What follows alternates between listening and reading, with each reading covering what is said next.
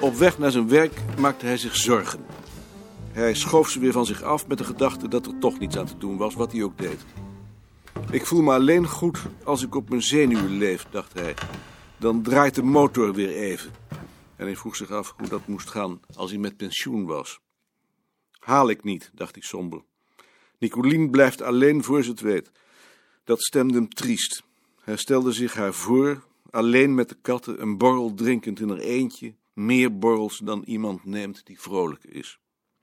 Tegelijk kon hij bij die voorstelling een gevoel van opluchting, omdat hij zelf dan van zijn werk af zou zijn, niet helemaal onderdrukken. Die last zou hij in ieder geval kwijt zijn.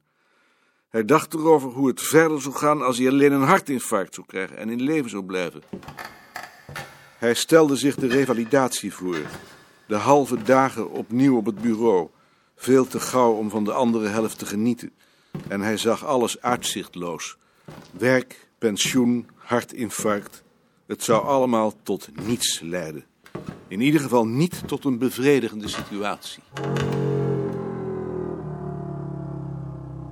Morgen. Dag Joop. Dag Sien. Dag Maarten. Dag Maarten. Dag Bart. Dag Maarten. Dag Bart. Dag Ad. Dag, Manda. Bart. Ik schrijf aan die de Vlaming. Wat schrijf ik? Geachte heer, geachte heer of geachte heer de Vlaming? Weet je dat ik daar vanochtend, toen ik hier naartoe liep, aan gedacht heb? Ik dacht, wat zal Maarten nu schrijven? Geachte heer of geachte heer de Vlaming? Is het verdomd? Is dat waar, Bart? Het is werkelijk waar.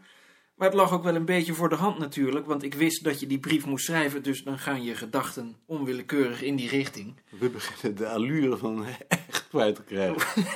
Maarten, spaar me, dan moet ik mijn ontslag nemen. Geachte heer de Vlaming. Als je alleen bent, heb je recht op twee kamers, behalve als je één kamer hebt. Want dan mag je niet met twee kamers praten. En als je samen woont, mag dat weer wel, want dan heb je recht op drie kamers. Dus ik zou eigenlijk aan een driekamerwoning kunnen gaan. Tjitske, ken jij het artikel van de Vlaming over vrouw en seksualiteit? Nee. Er verandert toch veel. In mijn tijd werd daar niet over geschreven. Tegenwoordig is het zelfs op de televisie. Open en bloot. Ik was blij dat ik het gisteravond niet kon zien, omdat ik aan de telefoon geroepen werd. Zou je me willen uitleggen hoe je gedachteassociatie in elkaar zit? Maarten, dat is toch echt niet zo moeilijk te begrijpen? Het ging over een vrouw die te kleine borstjes had. Interessant. Zij leed daaronder, maar haar eerste minnaar heeft haar daar afgeholpen. Die heeft gezegd, klein maar fijn. En wij volgen de minnaars ook. Dat was dan zeker een therapeut. En dat wordt dan zomaar gezegd. Vroeger was zoiets ondenkbaar. Toen mocht dat niet. Toen mocht niets. Een mooie tijd. Nou, dat weet ik niet hoor. Toen waren ze allemaal gefrustreerd. Of dat nou zo leuk is? Je hoeft niet gefrustreerd te zijn om een mooie tijd te hebben. Wist jij dat Joop samenwoont? Met een griet zeker. Hoe bedoel je? Nou, niks. Ik viste maar wat. Gisteren heb ik in het woordenboek gelezen dat mensen die op 3 mei trouwen een ongelukkig huwelijk krijgen. Hé, hey, Uit welke bron werd dat geciteerd? Maar wat mij nog meer trof is dat 3 mei uitgerekend de dag van de kruisvinding blijkt te zijn. Uit welke bron was dat? Dat weet ik niet meer. Het stond onder trouwen, als ik me niet vergis. Ik ben op 3 mei getrouwd. Ja, dat hadden we begrepen. Dan kun je nagaan wat de waarde van zulke zegswijze is. misschien denk je dat maar. Ja, wie zal zeggen wat Nicolien op het ogenblik uitvoert? Nicoline is bij haar moeder. Misschien heb je het kruis nog niet gevonden. Amsterdammer met de Amsterdammers. Ja, Maarten, je hebt het zelf uitgelokt. Daar ben ik me niet van bewust. Heb ik iets verkeerds gezegd? Bart, heb je die uitnodiging al aanvaard?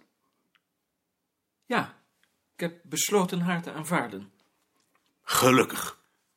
Sinds ik weet dat jij, omdat je op 27 oktober jarig bent, een uitnodiging van de burgemeester hebt gehad om de feesten ter gelegenheid van het 700-jarig bestaan van Amsterdam bij te wonen, is het alsof ik zelf een beetje uitgenodigd ben.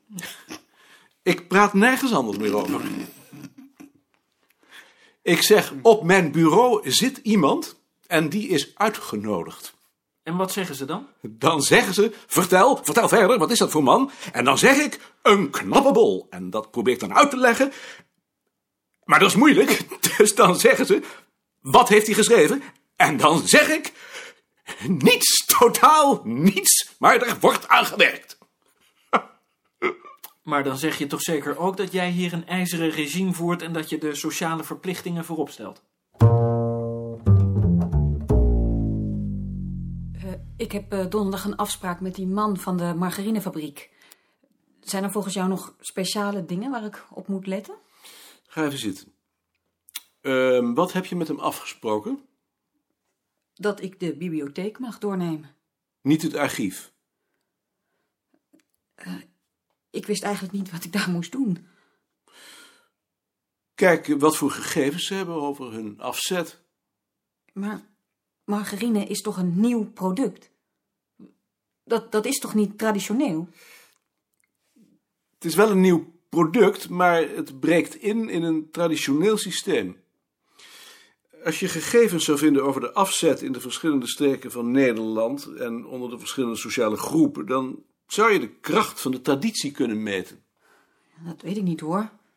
Dat, dat zie ik zo niet. Ik ook niet, maar we moeten het proberen. Met Koning. Met Jaap, ik hoor net dat Hofland en Uitenhaag donderdag hier komen voor de functiebeoordeling van Van de Akker en Kraai. Ben jij er dan? Dan ben ik aan Arnhem. Zorg dan in ieder geval dat er die dag zoveel mogelijk van jouw mensen aanwezig zijn. Ja, natuurlijk. Wie is uit Den Haag? Uitenhaag is de nieuwe man van het hoofdbureau. Goed, maar ik. De margarinefabriek is de oudste margarinefabriek in Nederland.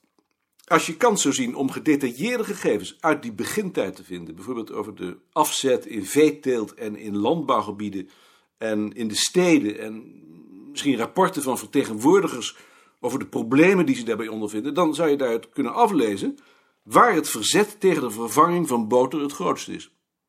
Maar dat is toch historisch onderzoek? Eh, Wij zijn toch geen historici? Natuurlijk zijn we historici. Volgens professor Buitenrust Hettema zijn we cultuurkundigen. Dat is best mogelijk, maar we zijn ook historici.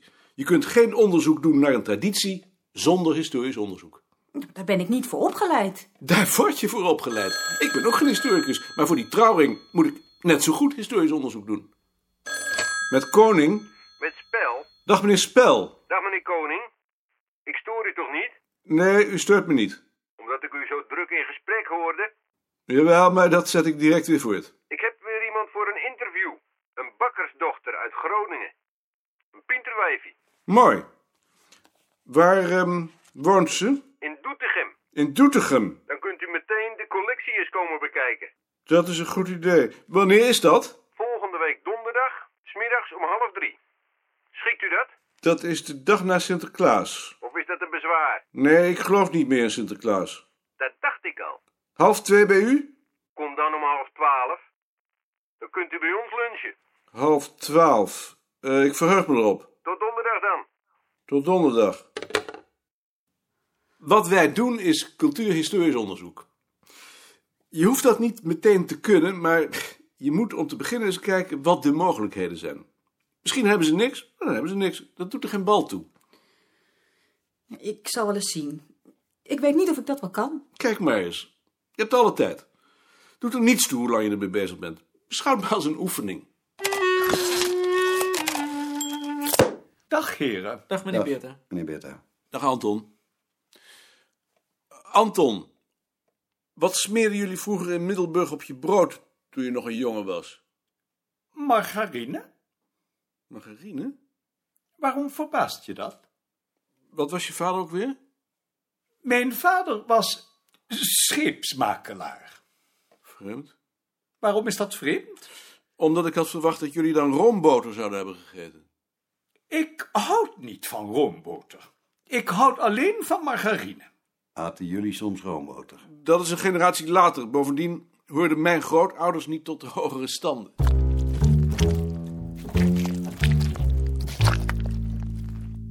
Ik heb de kaart af. Wat moet ik er nou verder mee? Laat zien. Mooie kaart. Misschien dat ik achteraf dat zwarte rondje toch beter wit had kunnen maken en dat witte zwart. Ach. Ja, nee, ik eh, kom direct wel terug. Nee, Hans, Hans! We hebben je net nodig. Ja. Hé, hey, Hans, kun jij hem zo bijwerken dat er een dia van gemaakt kan worden? ja. Een o- ogenblik. Met koning? Met rits uit. Misschien dat ik achteraf Ben jij dat zwarte donderdag rondje een toch uine? beter wit had Dat was ik wel van plan. moeten zwart. Heb je de stukken al Dat denk ik gelezen? wel, ja. Nog niet. Dan zul je niet weten wat je leest. Wat is er dan? Lees ze maar eerst. Ik zal het doen. Ik zou er eigenlijk van tevoren wel even over willen praten. Een uur eerder? Dan wacht ik je op aan de achterkant van het station. Donderdag half één. Graag. Gezellig. Kun je dat doen, Hans? Dat kan ik wel doen. Kan ik je straks even spreken? Bij jou? Als dat kan. Ik kom. Eerst nog even met, met Bart bespreken. Eh, Hebben jullie mij nog nodig? Ik kwam hier eigenlijk omdat ik je pen heb schoongemaakt. Ik geloof dat die nou wel goed is. God, wat aardig. Dat was niks. Ik ben er verdomd blij mee. Als hij weer lekt, dan breng je hem maar. Wat zal ik nu nog doen? Zullen we daar straks over praten als ik bij Jaring geweest ben? Dan ga ik nou maar aan de mappen. Goed.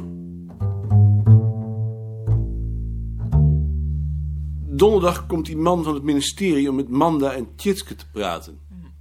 Ik ben dan in Arnhem. Kun jij dan zijn? Waarom moet ik er dan wel zijn als jij er toch ook niet bent? Dat vind ik aardiger. Ik vind het niet leuk voor ze als er bijna niemand van ons is. Sien is er ook al niet. Donderdags werk ik altijd thuis. Kan je dat dit keer niet omruilen?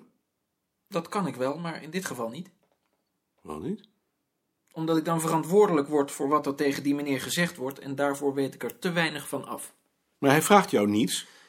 Je moet hem alleen maar welkom heten en naar hen toe brengen. Dat kan je wel zeggen, maar als hij dan toch wat vraagt, dan ben ik verantwoordelijk.